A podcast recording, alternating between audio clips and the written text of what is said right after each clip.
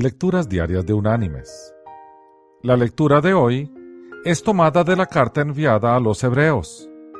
Allí en el capítulo 12 vamos a leer los versículos del 1 al 3, que dice, Por tanto, nosotros también, teniendo en derredor nuestro tan grande nube de testigos, despojémonos de todo peso y del pecado que nos asedia y corramos con paciencia la carrera que tenemos por delante, puestos los ojos en Jesús, el autor y consumador de la fe, el cual por el gozo puesto delante de él, sufrió la cruz, menospreciando el oprobio, y se sentó a la diestra del trono de Dios.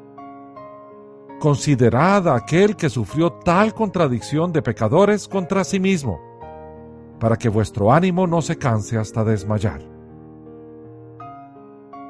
Y la reflexión de hoy se llama La pizarra de la rana. Contaba un hombre que cuando era muchacho, uno de sus pasatiempos favoritos era perseguir ranas de una laguna que había cerca de su casa. No sabía de sus singulares poderes visuales, los cuales les permitían eludirle muy fácilmente. Más tarde se enteró de que el campo óptico de la rana es como una pizarra limpia y que las únicas imágenes que recibe son objetos que le preocupan directamente. Estos pequeños anfibios nunca se distraen con cosas que no son importantes, sino que son conscientes solo de las cosas esenciales y de lo que pueda ser peligroso para ellos. Mis queridos hermanos y amigos, en la vida cristiana, a menudo nos inquietamos con cosas vanas del mundo.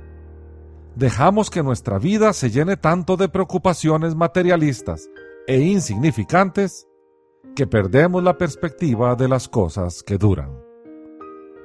Las palabras del Señor no deben apartarse de nuestros ojos, sino que deben mantenerse siempre en nuestro corazón entonces nuestro campo de visión quedará limpio de cosas innecesarias y veremos claramente lo que Dios quiere que hagamos.